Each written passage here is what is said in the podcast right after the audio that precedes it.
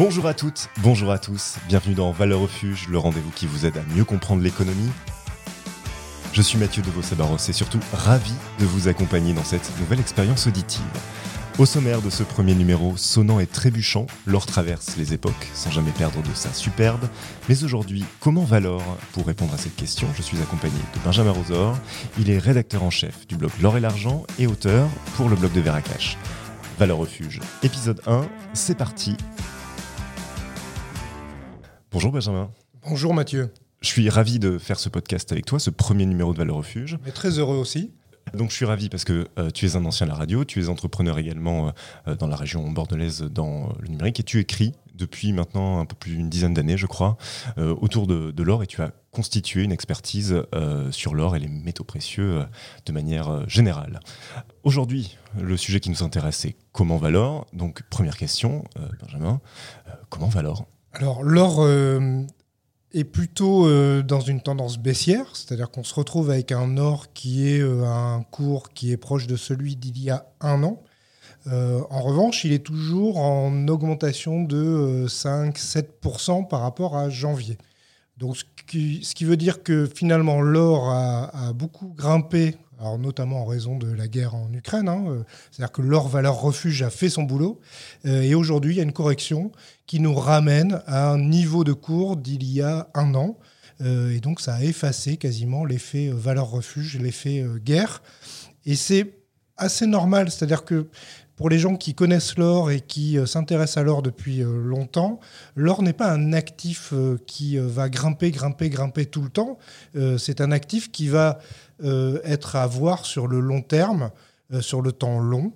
Et donc oui, depuis une vingtaine, une trentaine d'années, l'or grimpe, monte petit à petit, mais c'est bien petit à petit. Donc là, qu'il y a une correction par rapport à des records. Il y a eu des records en mars 2022, après le déclenchement de la guerre en Ukraine, que l'or corrige, c'est tout à fait normal, il ne faut pas paniquer. On va rester dans les chiffres, ça n'aura échappé à personne qu'on est en train de vivre une période de forte inflation, 5,9% en France sur août, on est à plus de 9% dans la zone euro, 8,5% aux États-Unis, et l'or, tu viens de nous le dire, baisse. Qu'est-ce qui se passe ? Pourtant, l'or, je croyais que c'était un produit qui réagissait plutôt bien à l'inflation. Alors oui, ça c'est, moi j'appelle ça la menace fantôme est enfin là, puisque même moi, qui suis plus âgé que toi, on m'a toujours parlé de l'inflation comme quelque chose de très dangereux. Alors il se trouve que moi j'ai connu l'inflation, mais j'étais enfant. La période inflationniste s'est arrêtée quand j'ai commencé à rentrer dans la vie active. Et donc la menace de l'inflation, c'est vraiment la menace pour les économistes depuis très longtemps. Elle est là. On a une période inflationniste et normalement, l'or, quand il y a de l'inflation, doit mécaniquement augmenter. Pourquoi ? Parce que l'or est un actif tangible. Donc c'est comme n'importe quel produit, en fait, le prix doit monter. L'inflation, c'est une hausse des prix. Et là, donc normalement, l'or devrait grimper. Nous avons 6-8% d'inflation, 6% en France parce qu'il y a des boucliers qui font que, notamment, le prix de l'énergie n'est pas à son vrai prix, ce qui n'est pas le cas en Europe et ce qui n'est pas le cas aux États-Unis.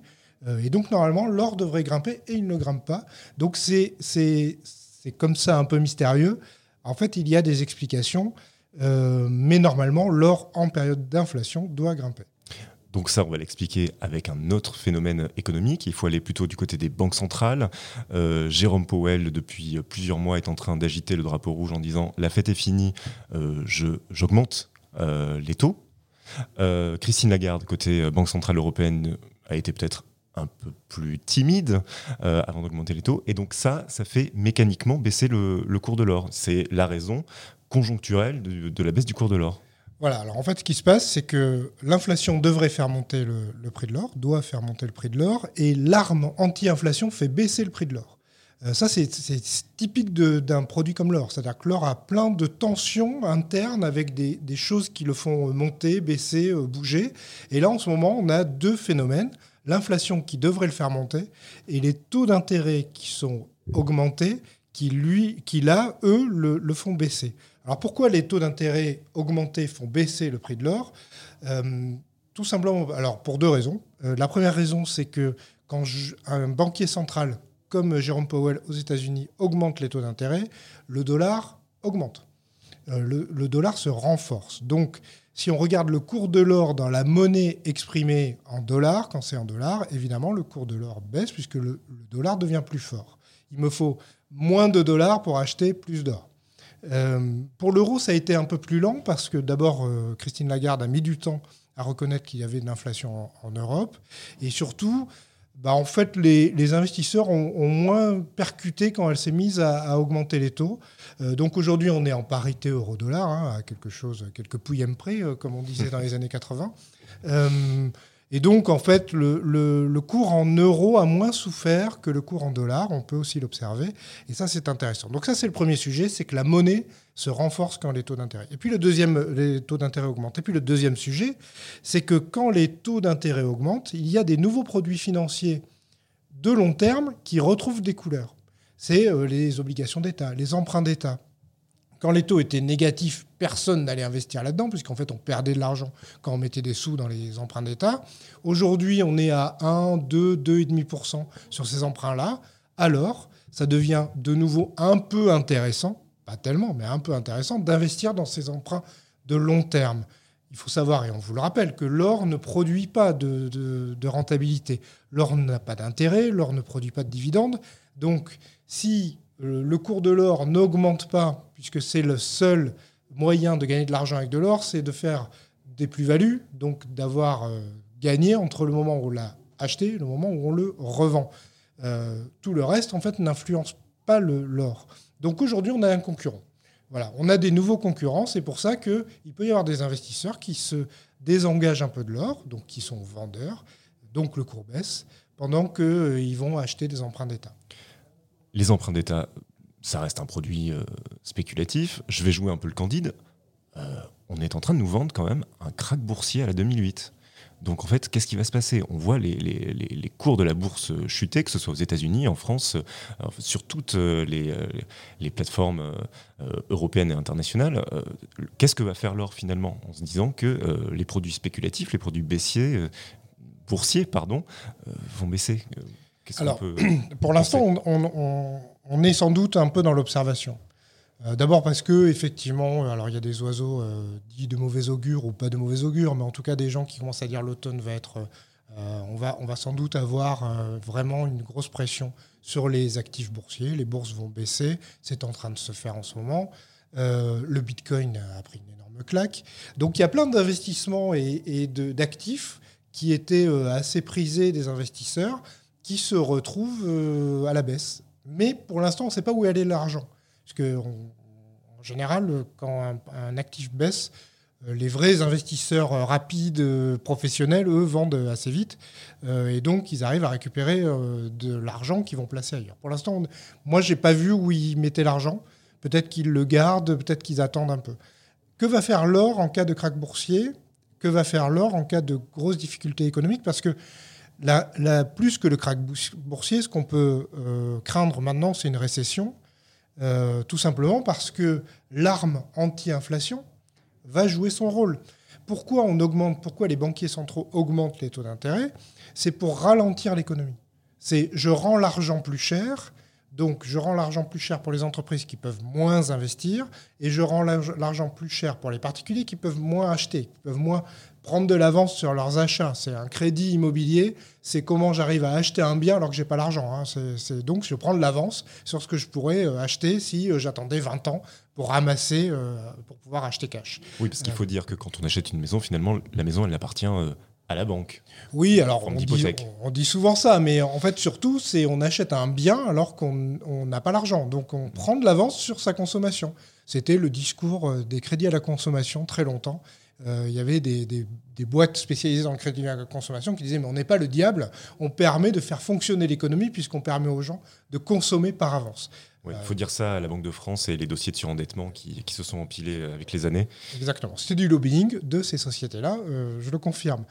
Et donc là, ce qu'on risque d'avoir, c'est plutôt un phénomène de récession. Et quand on a une récession et que les entreprises ne peuvent plus investir, on a des défaillances d'entreprises. Je ne suis pas en train de faire le corbeau qui est en train de tomber sur l'économie, mais finalement, c'est ce qui risque d'arriver. C'est pour ça d'ailleurs que les banquiers centraux, ils ont un peu de mal avec l'augmentation des taux d'intérêt. Ils sont, eux, tiraillés aussi entre... Il faut que je maintienne, je ne veux pas d'inflation, Ça, ils détestent ça. Mais d'un autre côté, si je freine trop l'économie, je vais avoir des défaillances d'entreprise. Donc, je vais avoir des problèmes économiques. Et là, normalement, je ne suis pas devin, je ne suis pas Madame Irma. Quand tout va mal, l'or va plutôt bien. Donc, c'est ce qui devrait se passer ou ce qui pourrait se passer. Le gouverneur de la Banque de France parle de récession pour l'année 2023. Il annonce 0,5%.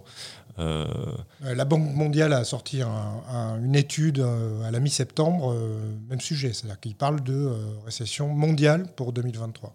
Mais c'est-à-dire que la situation, elle est quasi incontrôlable ou incompréhensible, en tout cas pour le commun des mortels.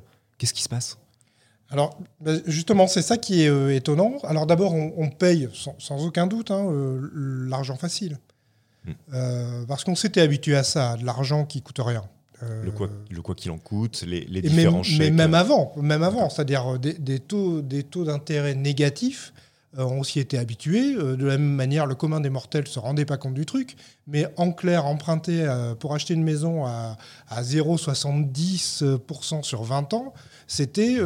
aussi inepte qu'aujourd'hui se retrouver avec une inflation galopante, alors que finalement, il ne s'est pas passé grand-chose, à part, oui, une guerre, oui, des problématiques de matières premières et de production de matières premières et d'acheminement des matières premières, mais la situation n'a pas globalement changé du tout au tout pour que tout soudain, tout explose. Donc effectivement...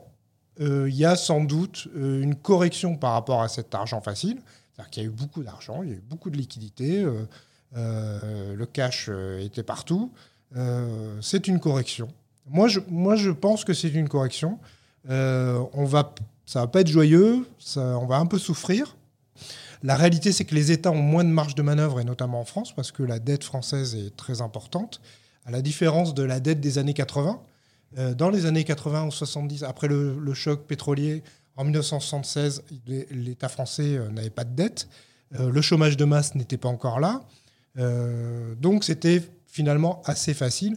Il faut se souvenir qu'on avait quand même de l'inflation à 10-14%. C'est en ça que la situation en 2022 n'est pas la situation du début des années 80. On nous a dit une inflation durable, une inflation exponentielle. Vous inquiétez pas, ça va durer quelques années et puis après, tout va redevenir comme avant. Non, c'est pas du tout la même situation, justement pour cette raison de remboursement de la dette, de dette abyssale que connaît la France. Voilà, il y a moins de marge de manœuvre pour soutenir la consommation, par exemple, pour aider. Là, et puis en plus, visiblement, le gouvernement français y va assez largement sur l'énergie. Clairement, on est en France très privilégié. Je crois que les gens ne se rendent pas bien compte, mais il y a des pays où les factures de gaz et d'électricité ont pour de vrai augmenté. En France, ou d'essence. Toute personne qui a voyagé un peu en Europe cet été s'est aperçue que le litre à 2 €, il était un peu fréquent partout. Aujourd'hui, nous, on arrive avec un certain nombre d'aides, avec des obligations et un peu de pression sur nos amis de Total. On arrive à avoir de l'essence à 1,70, à 1,80, sans trop de problèmes. Donc oui, l'énergie va finir par coûter plus cher parce que le gouvernement ne pourra sans doute pas aider jusqu'au bout, sauf si, finalement, la guerre en Ukraine s'arrête, que les approvisionnements en pétrole recommencent et si, en France, on redémarre nos réacteurs nucléaires. Donc il y a plein d'aspects. Elisabeth Borne, la Première ministre, disait qu'au 1er janvier 2023, on serait sur une augmentation de 115% des prix de l'électricité et du gaz, donc de nouveau un bouclier tarifaire moindre que celui qu'on connaît à l'heure actuelle. Là, si on fait de la projection, qu'est-ce qui va se passer avec une inflation durable ? Qu'est-ce qui va se passer pour l'or dans le cadre d'une inflation durable ? Le prix de l'or va se remettre à augmenter malgré la hausse des taux ? Alors, c'est ce qu'on peut imaginer. Ouais. Mais je l'ai dit au début, c'est-à-dire qu'il y a tellement de sous-jacents avec l'or que si, au bout d'un moment, il va y avoir, je crois, une sorte de pic, de retournement sur la politique de taux d'intérêt. C'est-à-dire que les taux d'intérêt ne pourront pas augmenter jusqu'à 7, 8, 10, 12%. Dans l'absolu, il faudrait. C'est-à-dire que si vraiment vous voulez juguler 8% d'inflation, il faut que vous mettiez les taux d'intérêt à 10. Et là, sur le coup, vous mettez un vrai coup de bambou sur la tête de l'inflation. Ça ne sera pas le cas, ça ne sera pas fait, parce que ça veut dire que l'argent sera tellement cher que plus personne ne pourra emprunter, investir, et les dettes de beaucoup de pays deviendront tellement énormes que ce ne sera pas possible. Donc on n'imagine pas que ça montera jusque-là. Donc, normalement, la politique de taux d'intérêt va se retourner, ou en tout cas, ça va arrêter. Jérôme Powell ne viendra plus à la tribune dire tous les 3 mois ou tous les 6 mois, j'augmente de 0,25, 0,5, 1 point de base. Donc, l'inflation va prendre vraiment son rôle, et donc l'or, mécaniquement, devrait à nouveau augmenter. Mais... sauf si plein d'événements arrivent, on n'en sait rien. C'est-à-dire que moi maintenant j'ai un peu de mal, et je pense qu'il faut éviter de se mettre à faire des prévisions. On vient de vivre 3 années complètement délirantes. On vient de vivre 3 années où on a vu des choses qu'on n'avait jamais vues. Une économie mondiale qu'on force à l'arrêt du jour au lendemain, une pandémie jamais vue, une guerre aux portes de l'Europe. Donc sincèrement, faire des prévisions et se dire... ah bah alors je sais que dans 2 mois, dans 3 mois, il va se passer ça. Là, sur le coup, c'est vraiment du Madame Irma. En revanche, on peut toujours se dire que diversifier son patrimoine et ses investissements, ça peut être une bonne solution, puisque on ne sait pas si la bourse va chuter, on ne sait pas si les emprunts vont pas augmenter, et donc l'immobilier va aussi s'écrouler parce qu'il y aura moins de trafic et de vente et d'achat, parce que ce sera plus difficile de trouver des acheteurs ou des vendeurs. Donc, il faut diversifier. Et donc, qui dit diversifier, trouver des actifs, quels qu'ils soient. Alors après, 5-10% de chaque actif, c'est vous qui décidez, 15-20, j'en sais rien. Chacun va faire comme il veut. Mais en l'occurrence, ça, c'est sans doute ça, ce qu'on peut aujourd'hui conseiller. Le monde évolue tellement vite, les choses sont tellement bizarres que, sur le coup... ne pas mettre ses œufs dans le même panier, c'est sans doute le meilleur conseil qu'on peut donner aux gens. C'était des paroles prudentes mais sages. Merci beaucoup Benjamin. J'étais vraiment ravi de faire ce premier numéro avec toi, et puis on se retrouve bientôt, j'espère. Oui, et longue vie à ce nouveau podcast de Veracash. On te retrouve également dans Il est l'or, le podcast du groupe Au Coffre, disponible sur toutes les plateformes de streaming. Valeurs Refuge, c'est terminé pour aujourd'hui. J'espère que ce numéro vous a plu. N'hésitez pas à le partager sur vos réseaux sociaux, à créer le débat, et on se retrouve très bientôt.